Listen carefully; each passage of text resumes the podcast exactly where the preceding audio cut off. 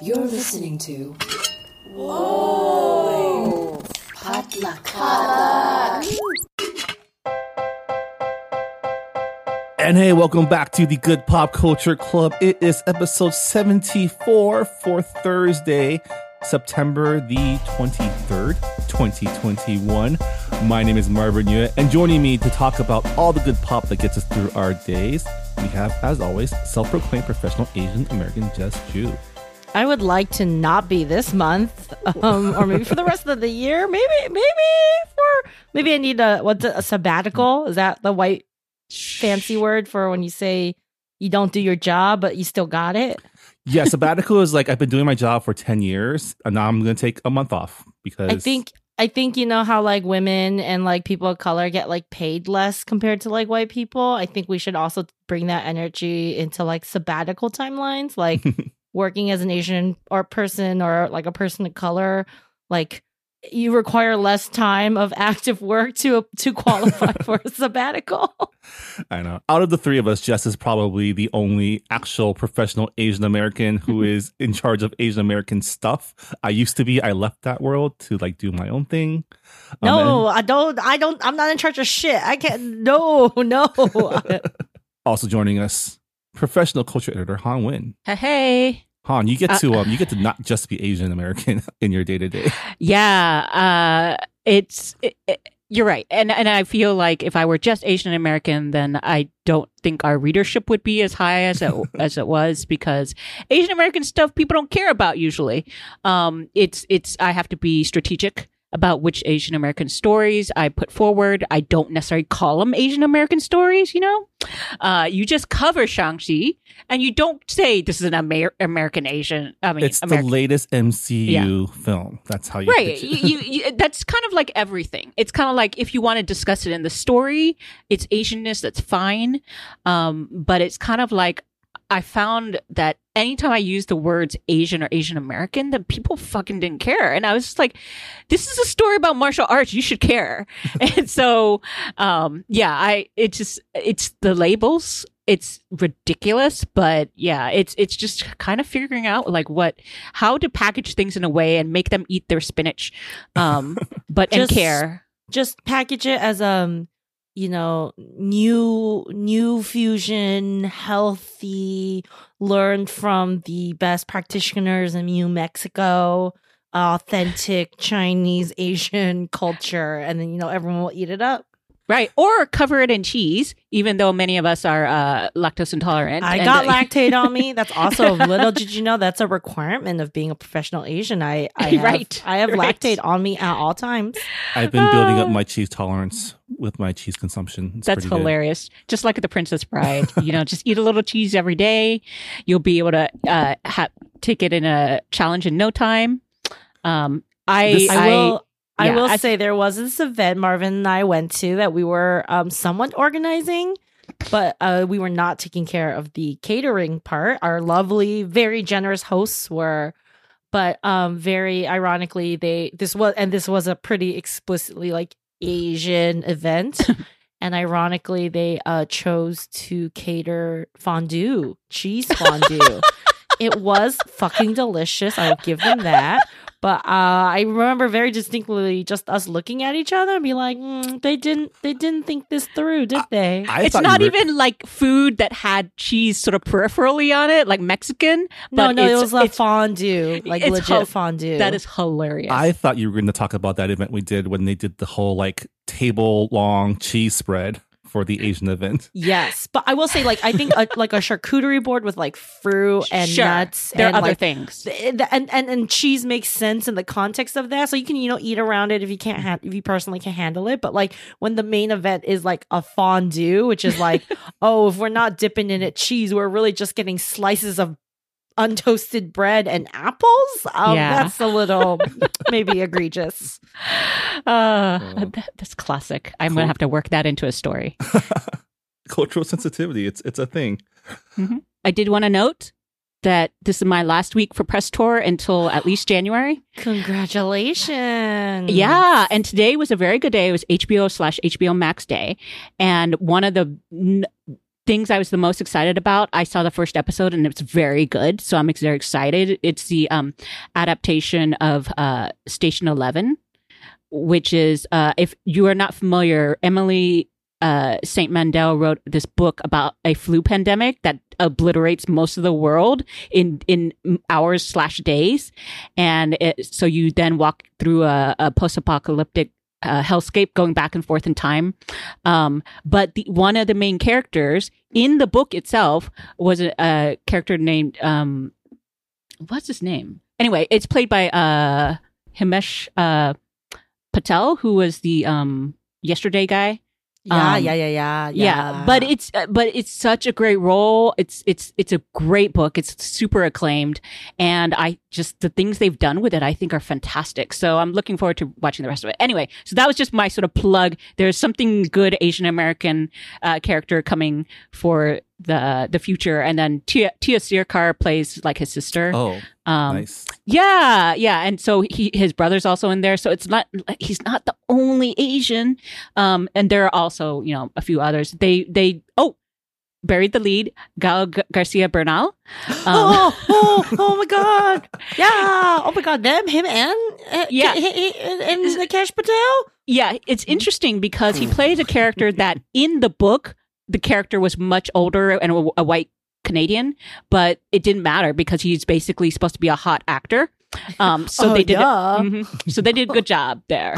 oh my Um, god! Wow! but yeah. what a, what a hot, what a hot. Mm.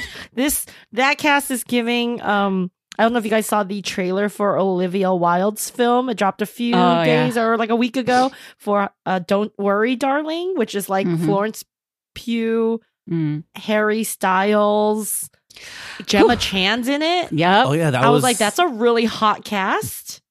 I Um, but this might this might be I, mm, that's that's hot. Mm, mm, that's hard. Twitter is gonna get thirsty. Twitter is drinking good. Yeah, I think if we're only going for like the the men, I I'm I mean I love. Oh no, but don't worry, darling. Also has Chris Pine. Uh, uh, uh, Oh oh, mm, but no, Gael and Nikesh.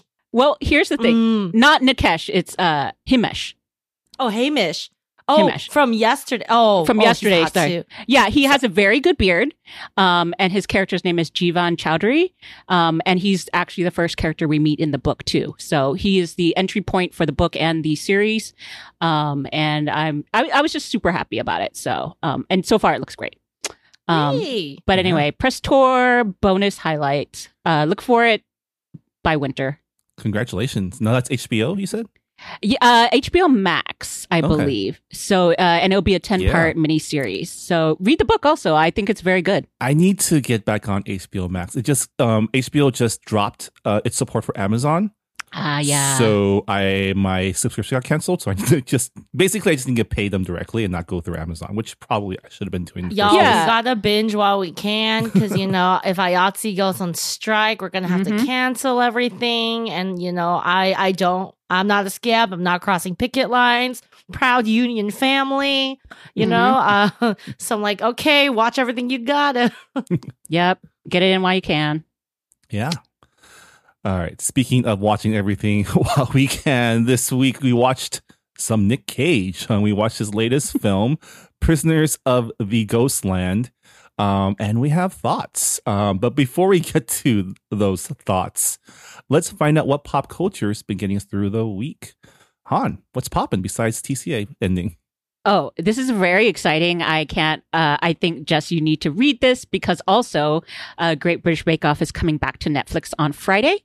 Um, but this will be sort of like an amuse bouche or, you know, a companion piece to it. Um, there's this British writer who I've been following, um, who I like quite a bit, named Alexis Hall. He is a genderqueer author who, in the past, had written a lot more gay, somewhat graphic books, um, which has a, a devoted following. But he also s- more recently switched to kissing books, which is lighter. Um, they're more um, rom commy, and uh, I I very much like the boyfriend material is probably one of my favorite rom com books in the past year or two. Um, and he has a sequel coming called Husband Material, and so that one is actually gay, but this one is queer in that um, it stars. Uh, so the name of the book is Rosaline Palmer Takes the Cake, and um, its uh, protagonist is a 27 year old bisexual single mom. Um, she enters basically what is Great British Bake Off. It's not Mhm. called that. Maybe it's spectacular. I can't remember. Um, and but the story is structured exactly like Bake Off, it, as far as there is a uh, very funny host who has uh, who makes innuendos. There are two judges, one of them who very much likes alcohol in her bakes.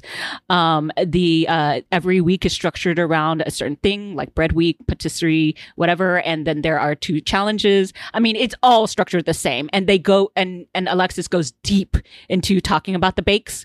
Um, Oh yeah, those Yeah. hot hot bakes. yeah, and and and what's interesting is like in a previous book of his I had read, like he had talked about a fish sandwich that the description alone was like, this guy's a good writer. And so, and he also has described like baking. So I think he actually knows of what he speaks. So when he wr- writes these challenges, they, they're very authentic. Um, and, uh, and it, it's also just genuinely super funny. Um, but so the deal is, uh, she, two, there are two contestants, one that she immediately starts sort of dating called Elaine, uh, Alan. I don't know. There's an extra I in there.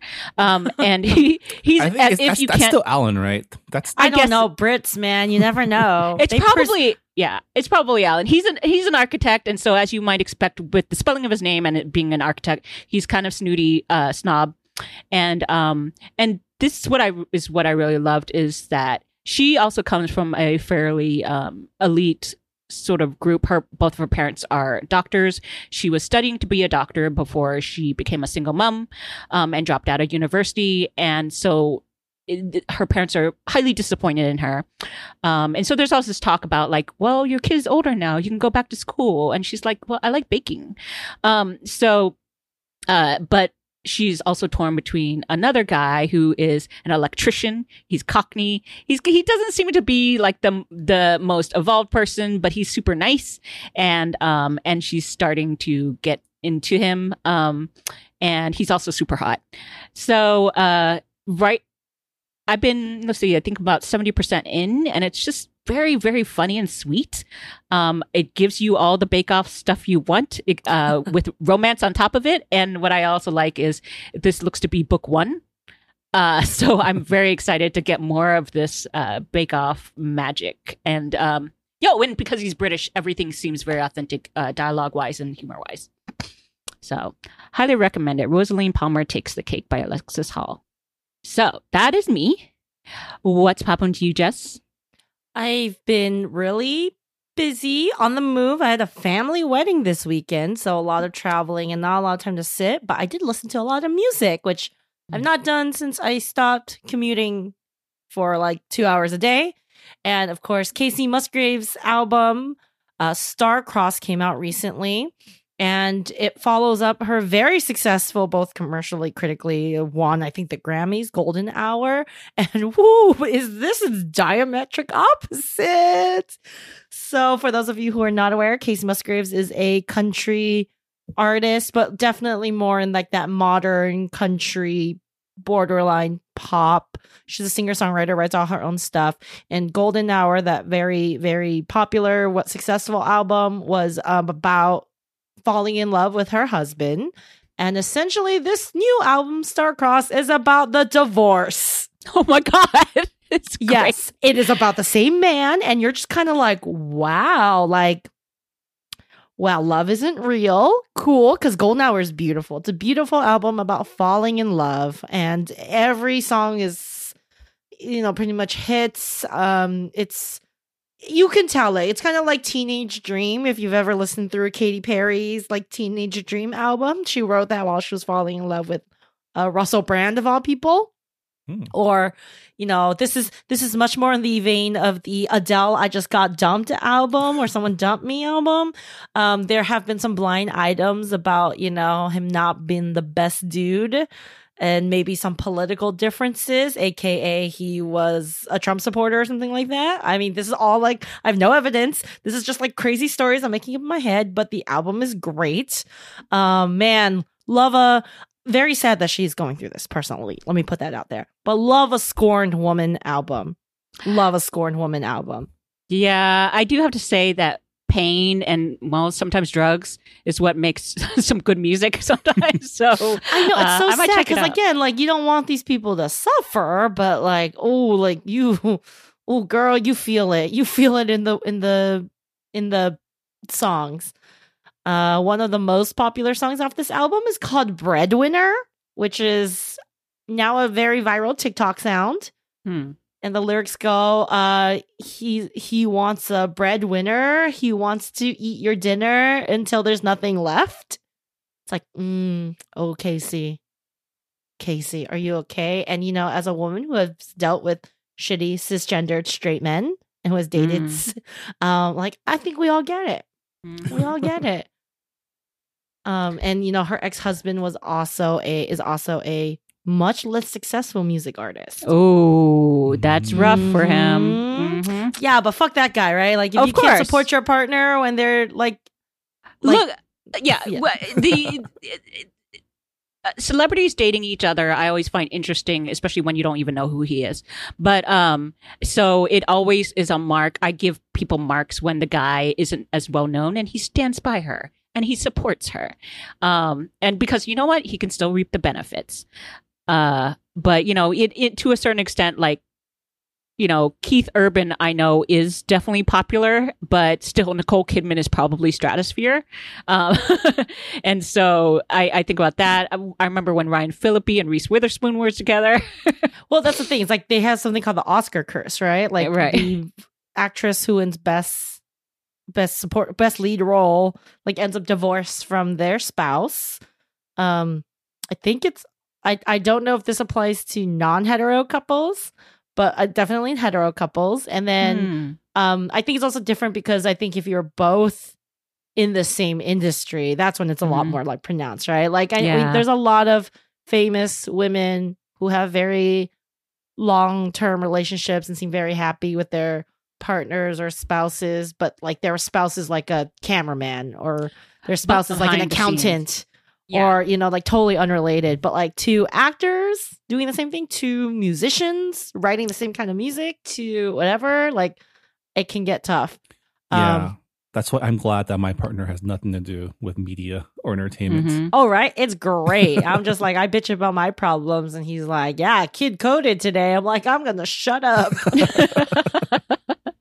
yeah, I don't know if I could deal with the neuroses of another writer. So, you know, oh my god and then could you imagine if you like Mm. got a book deal or something and Right. blew up and then he's just mm. yeah. yeah. So if you want to feel, if you've recently been in a breakup, if you want to live vicariously and feel the hurt, sometimes it's just played. A, it's fun to you know be in that space for drama. Uh, uh, listen to Cro- star-crossed. It's a great album. Yeah. And if you don't like country, give it a chance. It's not really that country.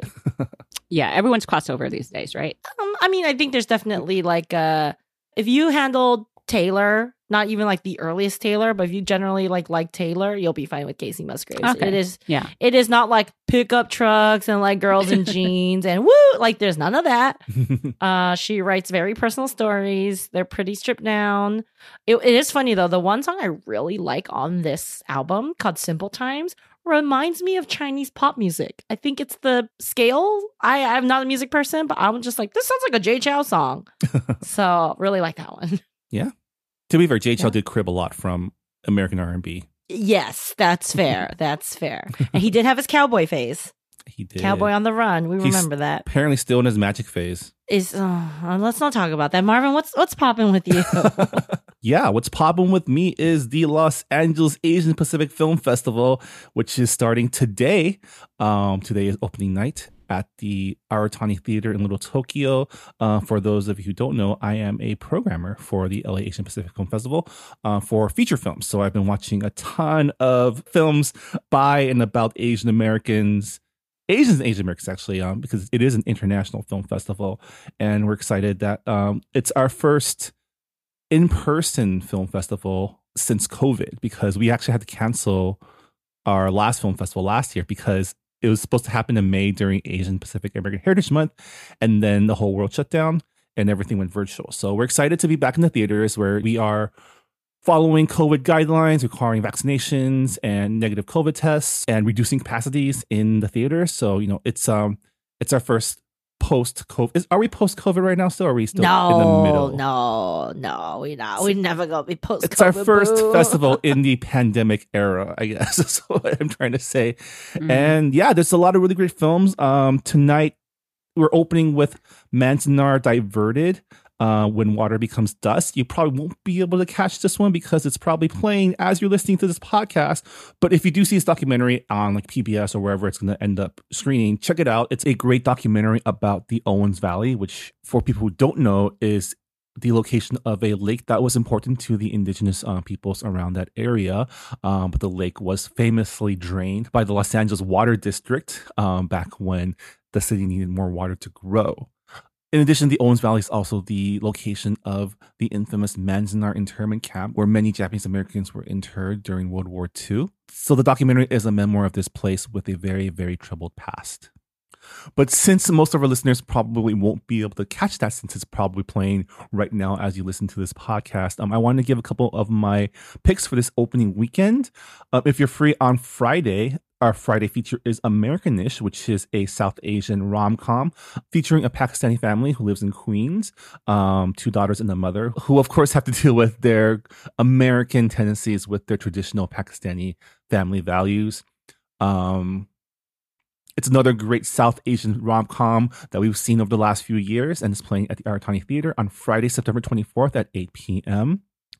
And then on Saturday and Sunday, the festival moves to the LA Live Regal, um, where Saturday is going to be a full lineup of narrative features. A um, couple interesting ones to take um, note of is I Was a Simple Man, directed by Christopher Makoto Yogi. Um, this was the um, quote unquote Asian film from this year's Sundance Film Festival about a family based in Honolulu, Hawaii. Also stars Constance Wu, Steve Iwamoto, and Tim Chiou. Another one to keep an eye on is Marvelous and the Black Hole, which was a premiere at last year's Tribeca Film Festival. Um, this is a coming of age story starring Miya Cech, um, who famously played um, young Ali Wong in Always Be My Maybe and can be seen in several YA movies over the last few years. She plays a teenage girl acting out because of her mother's passing and finds a companion in a magician played by Rhea Perlman, where she learns magic to cope with her grief. Um, it also stars Leonardo Nam as Miya Cech's father.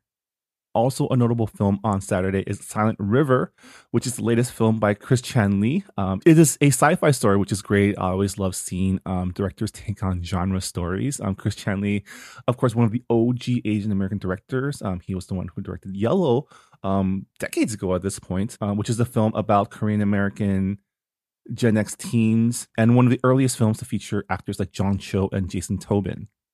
And then on Sunday, we have a lineup of great documentary features, including a double feature of academic documentaries. We have Try Harder, which uh, was mentioned earlier on this podcast, the story of students from Lowell High School and the pressures they're under to get into prestigious schools like Stanford and Harvard.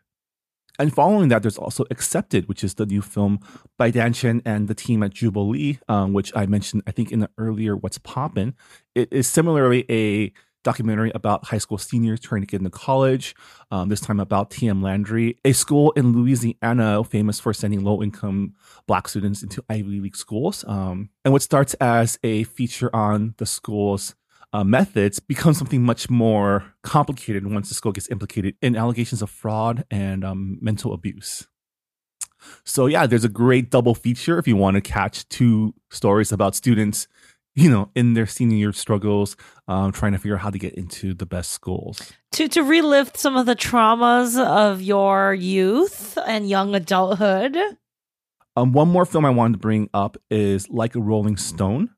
Um, The Life and Times of Ben Fong Torres. It's the debut feature documentary by Suzanne Joe Kai, and it's about Ben Fong Torres, um, who's best known as the original editor in charge of Rolling Stone magazine's music coverage, known in the industry as a legendary writer and interviewer.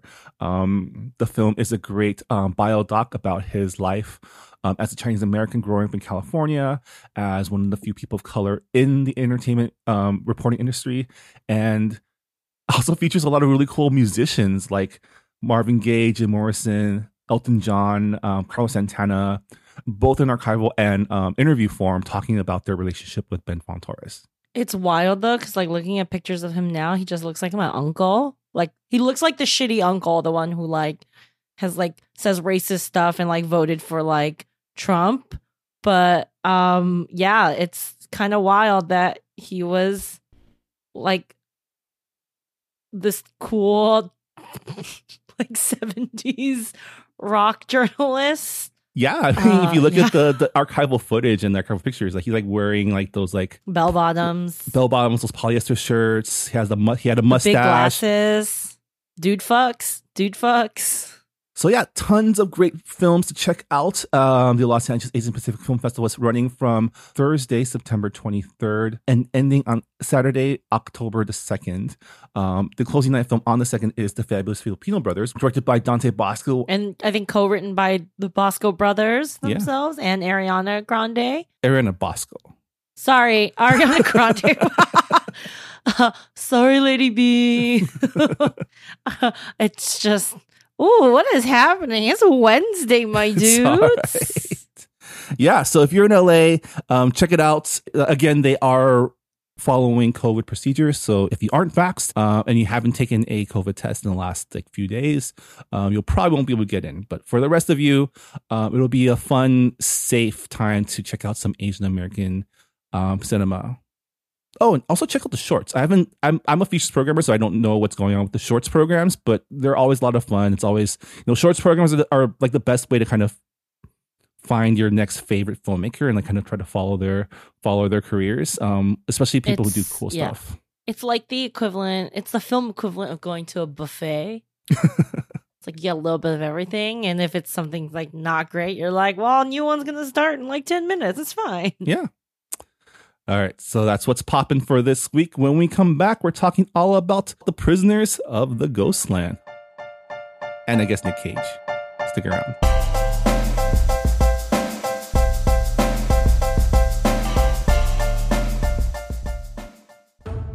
Hi, I'm Quincy Cho. And I'm Kei Khan Apu, and we host Marvel Makeup. It's a podcast where I teach Quincy a little about Marvel. And I teach Kay a little bit about makeup. Join us as we watch and talk about every movie and TV show in the Marvel Cinematic Universe, which I'm mostly watching for the first time. And join us as we apply makeup stuff to our faces, which I'm using for the first time. Marvel Makeup is part of the Potluck Podcast Collective, and you can find new episodes every other Monday wherever you listen to podcasts. And you can catch video versions of Marvel and Makeup on our YouTube channel. So please rate, review, and subscribe. And please give us five stars so our Asian moms will understand why we buy so much electronic equipment. Because it's for this podcast, Marvel and Makeup.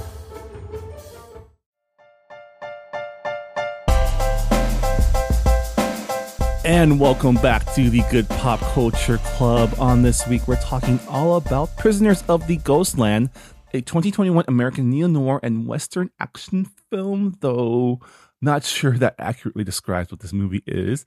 Um, it's directed by Japanese director Sion Sono from a script written by Aaron Hendry and Reza Sixo Safai. The film stars Nicolas Cage as a nameless hero who is a notorious criminal and is sent to rescue the adopted granddaughter of the governor of this um, Japanese style Western town, um, who has disappeared into a dark region called the Ghost Land.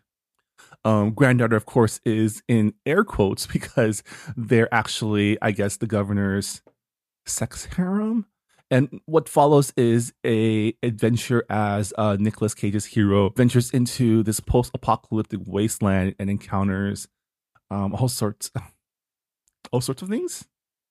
Yeah, exactly. Um, you're describing this perfectly, Marvin, because it's that is what this movie is. Yeah. So uh, I mean, yeah. So he's sent into the quote unquote ghost lands, which is just the Badlands, I guess, um, to track down uh, this granddaughter slash probably not his actual granddaughter.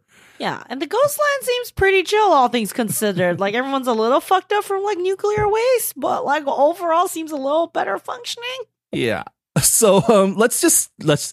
Uh, I mean, we should start by saying Nick Cage is having a pretty good few years. He's back to his top form, right? Pre tax troubles, pre money trouble. Nick Cage, where he was like just making films just because he can. I I don't know, um, because he still is doing a lot of work. I don't know if he's out of the tax hole completely. I could see why someone like Nick Cage is drawn to this project and working with this director. I actually don't think Nick Cage, I think Nick Cage did what he had to do and he was very enjoyable in this film um for what it was, but my problem is not with Nick Cage in this so movie. yeah, watching this film, I imagine I felt the same way Jess felt after walking out of the Green Knight. Because I was No, like, no, no, no. I respect. I don't like the Green Light, but I respect the Green Knight, and I, I, I applaud. Um, I applaud the director of the Green Knight for doing him. Okay, uh, I am. I will be. You know, transparently, I am not familiar with the director Sono. He's a Japanese director who has primarily worked in Japanese cinema. I can't. I have not seen anything else. Um, he's made, and I don't think I will after watching Prisoners of Ghostland because I'm just like, oh, sir, you are. No, this is just not it. Hanh, what did you what did you think of Prisoners of the Ghostland?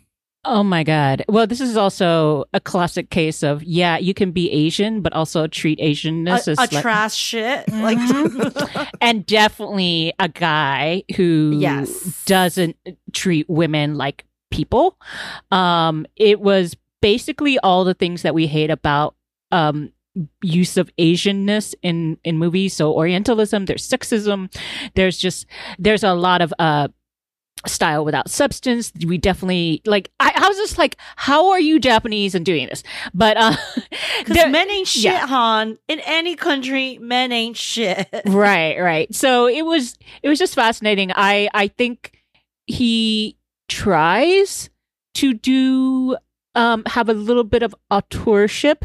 There is a a a, a glimmer of like i want to try to do something and make a an atmosphere or a tone of of uh sort of a post-apocalyptic slash campy um uh ness that maybe you might remember from like let's say Mad Max the original um but it's not that and that's the problem is like i think he just tries so hard and there's definitely no story to actually back it up like there's very little actual character story stuff that like you can sink your teeth into um and and and, and you know what if he wanted to go full on camp i think he didn't even get there no, so no. I, yeah. I don't think anything he tried to accomplish, he was able to execute. So, Yeah. like, I, I mean, I think we're pretty on record as like liking camp shit, and we can Mhm. appreciate when something is bad, quote unquote, bad, but you know, enjoyable. We can, you know, we literally like spent thirty minutes talking about Meghan Markle,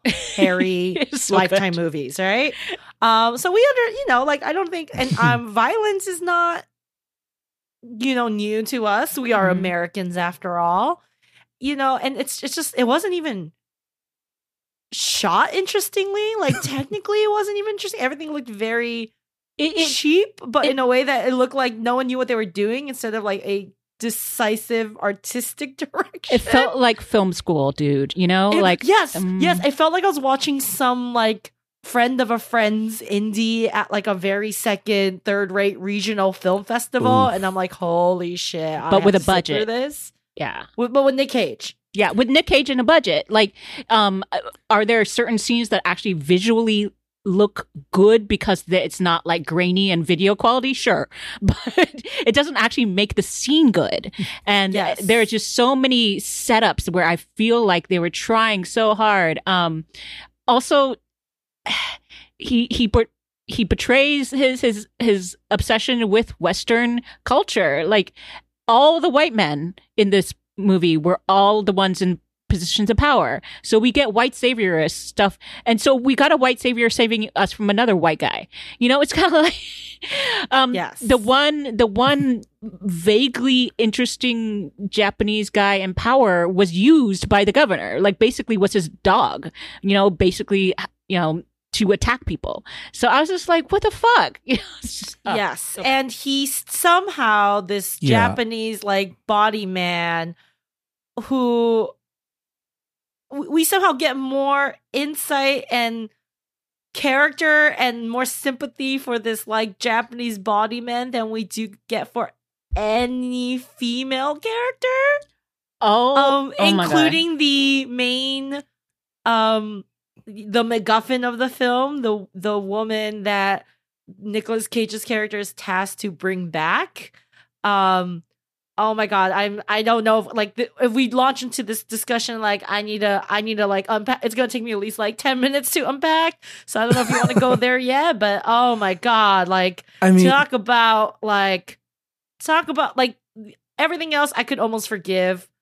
The most fucked up part is the way that he is handling the sexualization of women, particularly Asian women, and the way that this very film commits the sins it's like in the story is trying to punish the villains for.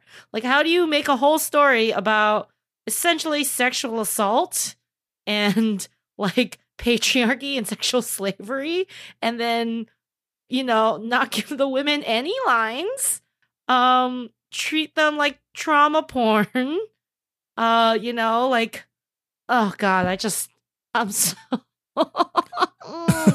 uh, yeah, I I I was watched so I was the one who suggested this because I was like, oh, Nick Cage is in a film that looks like he's like in a Japanese western. That looks interesting. And then as I i- in the first even five minutes, I was like, oh no, what have I done?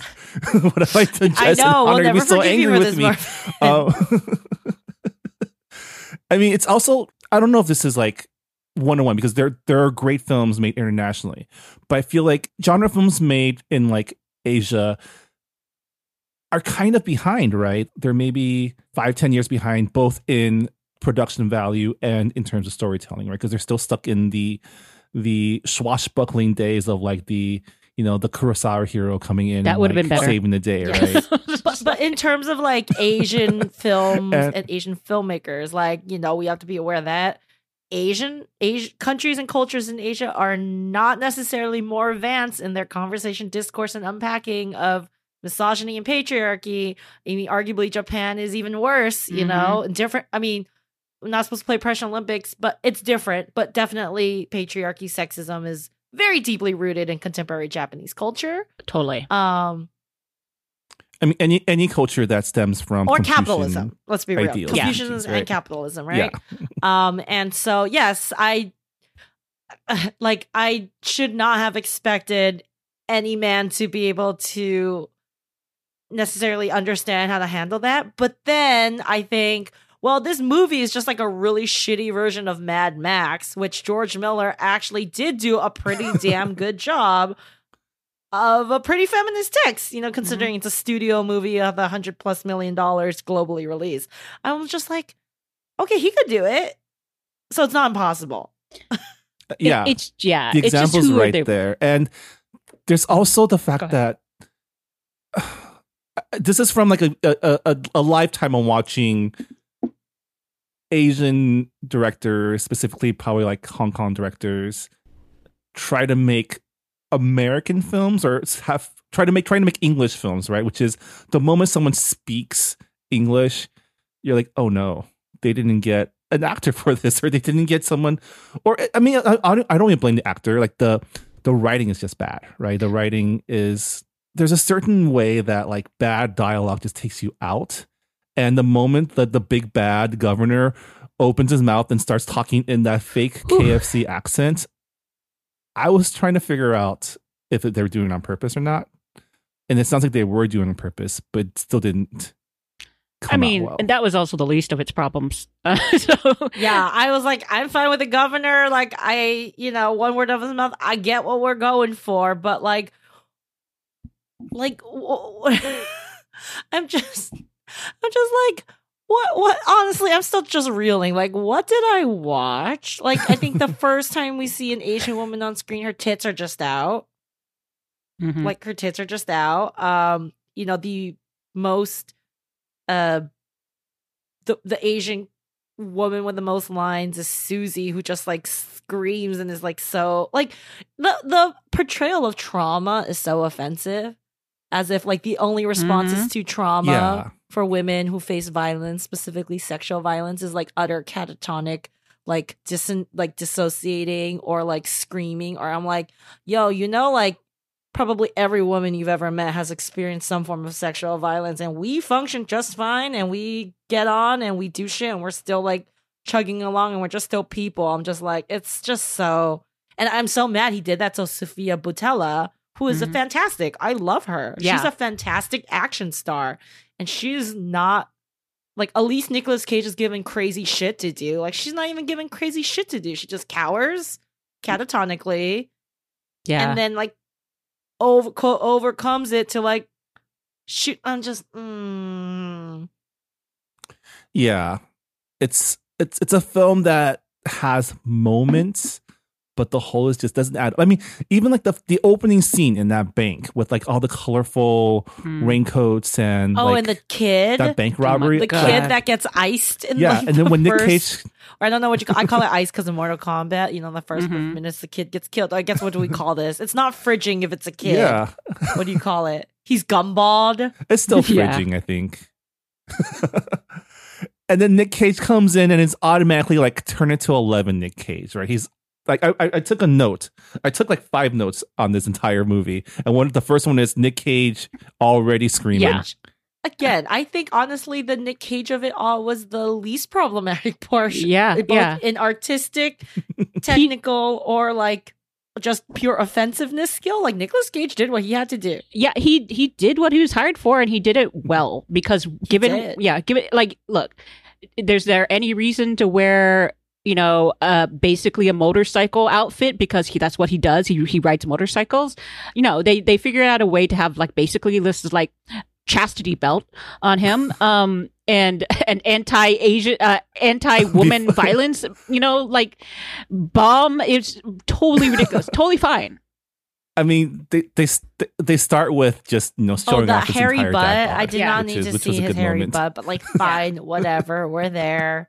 i, I I will no, I will say this this film has mixed leaning positive reviews, which I think it's kind of wild, and I think it's because there's two reasons for it.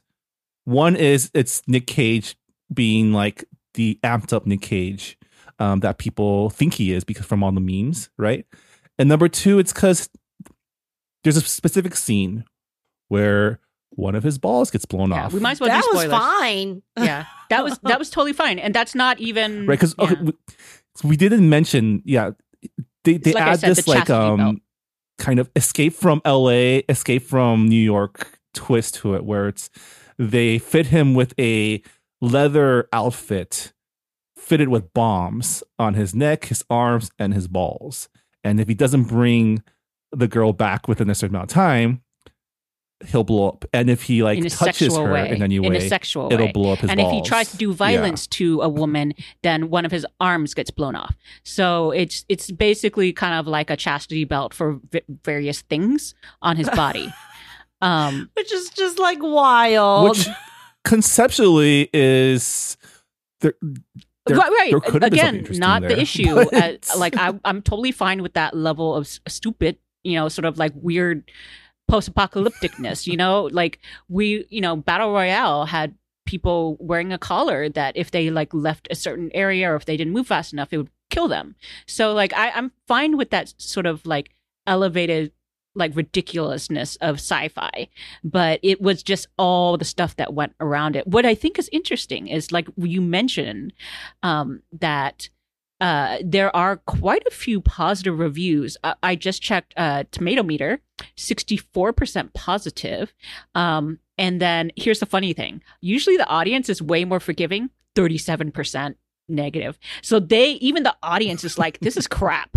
So um, it's. Do you think it's because because this film did premiere at Sundance, and so I think is there's like this halo effect where if a film is at a major film festival and it's done by an auteur, you you're kind of looking I for don't reasons see to like any the of film, the right? actual movie critics that I actually like or respect um, giving it a positive review. I don't know who they've been giving it to, maybe a lot of genre sites and things like that. But like these are not people I necessarily would agree with. Um, and so, yeah, you always have to kind of see who's giving the positive review. That doesn't mean the bigger sites are always right. I often disagree with some of the bigger critics um, because they're usually white men. But um, in this case, definitely, I think these people are, I think, wowed by the style, which, like I was saying, their style without substance. And um, a lot of people say this is going to be a cult Yeah. classic and whatever. Ugh. I would say it's not even it's it's style without substance and like harmful depictions. Oh yeah, of things that I, you know, I think everyone has their own like line in the sand of what they can stomach and not stomach. I do not give a fuck about excessive violence. I do not give a fuck about, you know, like ice any kids you want. I would probably still like be team Anakin even after he carried out executive 60 order 66, you know, like, you know, everyone got their own line in the sand. And I I'll be very transparent. My line in the sand is just like, wow, to handle something like uh yeah, like the whole like sexual abuse of women so crassly, like not even smart. Like just not even it's not even smart. Like that's the thing. It's not Mhm. even smart. You can do a lot of things. You can do a lot of violent things. I don't even think honestly like like some sexual violence stuff is off the table. Um if you understand what you're doing and why you're doing it. And I'm just like, homie, you just like from start to finish, like and you Japanese, why are you making all the Japanese people like props and like just giggling in the background? Like, do you know like what Western white people think of Asian people in the yeah. first place? Th- they're like, why would you do that? I mean, they don't even give the white dude good lines. Nick Cage literally says, "I will karate chop yeah, they're you." Hi, fucking literally ya. treating Asian people like subpar humans to the point where there are people like in the Ghostland who's like guy named Ratman or something or Rat Catcher or Yeah. yeah, and then it's like they're subhuman. It's it's And- bizarre. Yeah. And and they don't even get like even I could even like understand if like it was the context of like okay this terrible white governor villain man is like has constructed such a fake um world that he makes all these people act like that because that's what he wants because he's obviously trying to emulate this like like sexual white man fantasy of what the orient is but like he doesn't even do that like i just made a smarter artistic decision yeah. than this man I, I will also note that Nick Cage, uh, his last three wives have been Asian. all asian Yeah. oh he got a definite fetish Yeah, so like he definitely wouldn't have seen that um in in here. So no didn't this didn't this whole setup the whole film just seem like a like 13 year old white boy who's obsessed with like anime and like samurai movies and west even like maybe younger than 13 like this is like just like his like very like base ego like story ideas seriously, yeah, I don't. I kind of like this. yeah. This director is just puzzling me. Yeah, and I think it's so lame because like, you know, pe- filmmakers who even do this vein of like um, you know, I I would put Quentin Tarantino in this camp, like very like very violent, very like sexual, just like that style. Um whenever it's like in a masculine masculine style or things that are traditionally seen as masculine or like wow, that's so like it's genre, it's like alter or whatever. But you know, if you know you wanted someone to create like the like feminine equivalent of like a 12 year old dreamscape with like fairies and princess and glitter and unicorn, you'll be like, oh, this is trash. Like this is cheesy. Like people rag on Barbie movies, and I'm like, Barbie movies are great. so I'm just like, oh my god, why, why, why? Who gave this man money to do this? Uh, I'm reading about his first Yeah. film, and it, and like yeah, no. no, not any better. Well, it looks like it was received. he's he's seen as super subversive. It was a four hour movie about wh- how he had joined a cult when he was younger, um, but it also includes a lot of uh, themes inclu- and about sex, lust, and religion and family, and includes upskirt photography. So no, I- fuck that guy. No, Yeah. fuck that. That's I mean, so I think fucked up. I think that's the point of the movie, but at the same time, I think he- people basically gave him a black ch- blank check after that. So um, I think they were taken in and thought he was being super smart about being subversive. Um, and no, There's something to be said about sub- subversion, you but have to. No, Yeah, no, it you have wasn't. to subvert what's in power. Yep. Like it's it's like when you tell jokes and comedy. Like I I truly don't think punch up. you you can you I think you can talk about anything in comedy. I think you can make a joke about anything. But the general rules you have to punch up, right? yeah, It's the same thing with like being quote subversive. Like if you are being subversive but like damaging and like defranchising and oppressing like communities with less power than you, you're not doing shit. And then if you're actively doing harm with like fucking upskirt shit or like that, like that's just that's just fucking sexual assault. yeah. I mean, we mentioned it before, but like subversive would be like Mad Max being not the main character in his own movie. yeah. The, the giving it to- closest the closest to subversive we got was having Nick Cage's ball get blown off. Um, that was probably the best moment. that Um, was a good moment. Yeah, Yes. because it was, you know, I was, I, I remember when he was outfitted with the thing. I was just like, are they going to go there? And they did. Oh, it was Chekhov's ball bomb Chekhov's for yes. sure. ball It was- bomb, yes. Yes.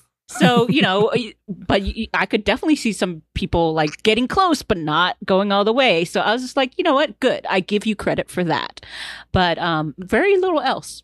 so I will say, for a noir action film, the action eh. was it was No, okay. it was No, the action was Nick Cage- bad. unmemorable. Nick Cage definitely did his own stunts because he definitely was pulling some Steven Seagal moves here and there. He did have a katana arm, which I guess was okay. I don't know. No. just wild. The henchman was a much better. I think he is a action star. stuntman Mhm. um by trade and I just I'm just why why why did I spend an hour and 45 minutes of my life watching this movie why did people give him money why did uh I understand why Nick Cage wants to do this shit but like why why So after finishing this film, I was like, you know, Amazon Prime's trying to serve me pig. I guess I'll make it a Nick Cage double feature. And so I actually ended uh, my viewing section with a decent movie, a pretty decent Nick Cage movie, because Pig is pretty good. I heard great things about Pig. It sort of also pokes at the uh, the Portland food scene. Um, it it's pretty smart. Yeah. It has themes about like grief and letting go that is a lot deeper than you would expect. It is not bacon. Uh, I mean, it's not taken with bacon, um, as Bacon. as some people say, because this is about a guy whose uh, whose truffle snort, uh, Yeah. sniffing pig is stolen, um, which is enough for me to watch yeah. it. Yeah, it's not John Wick, but a pig. it's more. Um, I mean, he does get pulled back to his old like. Um, he gets get does get pulled back to his old haunts, but it's more. It's it's. It was good to remind me that inside that amped up meme Nick Cage, there's still a very solid actor in there because Nick Cage, when he wants to be, can be a really good actor. When he's given like something, when he's like, I feel like he's like one of those actors who fits the film, right? He can he can play whatever he can be whatever the film needs him I to don't be. think Nick. I don't think Nick Cage's performance is ever bad. I mean, he's always a good time. Let's be real. Um, no matter what movie he's doing. So again, I Nick Cage is a fine actor, probably one of the most interesting actors. It's I mean, Jess, you you you went on a yeah, Nick and Cage I love bender during I love COVID. all of them. And the difference between those movies is like they were. I mean, like at that point, I'd rather just have you not like do a really good, do what you set out to do really well, and like not give fucks about um nuance in that way, right? Like like the the Rock or Face Off. Face Off is an utterly ridiculous premise. There's there's there's no way that like anyone but like face off for all its like ridiculousness like actually is i don't recall it being necessarily like offensive or anything like that. Like it stays in its lane. It does what it does really well. It gives us what we want. John woo does a great job. We get the shootouts. Like it's it's campy but it's well executed. Like it's a good time. Prisoners of ghostland not a good time. It was rough. All right. So, um, final verdict is Oh. The Prisoners of Ghostland good pop. no, we don't need this. Yeah, I- absolutely 100%. It's bad pop.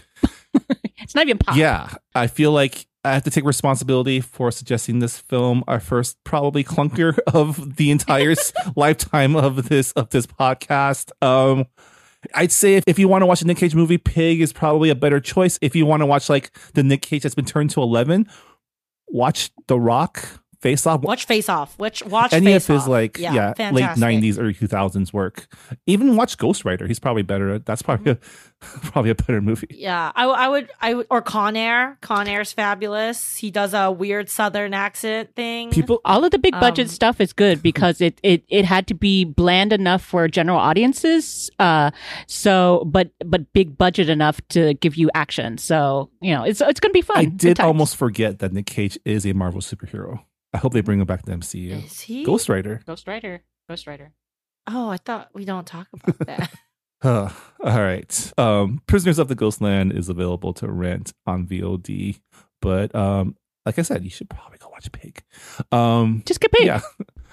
Jess Hanh, thank you for putting up with this week's Culture Club pick. If people want to find out more of your thoughts, where can they go? uh, my trash takes are on Twitter at Just Jude Tweets. And I am at Anonymous. You can find me at Marvin. Yeah, you can follow our show at Good Pop Club.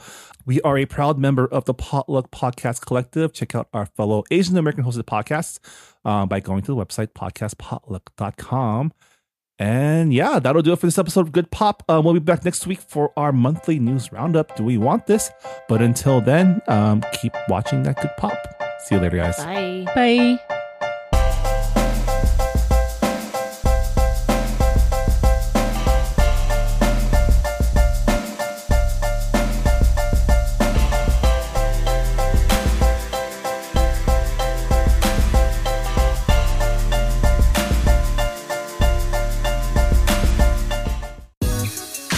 Gets a little crazy sometimes. Sometimes it's confusing, sometimes it's funny, sometimes it's beautiful, and sometimes it can just piss us off. Enter First of All Podcast. It's a safe space for real conversations about the things that we all struggle with, celebrate, contemplate, and work through in our daily lives. I'm your host, Mindy Chang. I'm an actor, filmmaker, and entrepreneur with a colorful background, a full life, and brilliant friends who I love to unpack life with to share with all of you. They are everyday people like you and me, ranging from award winning artists, cultural icons, powerful CEOs, my hilarious childhood friends, and even my mom. Tune in for honest conversations on mental health, dating, sex, family, career, culture, and everything in between. Listen to First of All wherever you find podcasts, part of the Potluck Podcast Collective.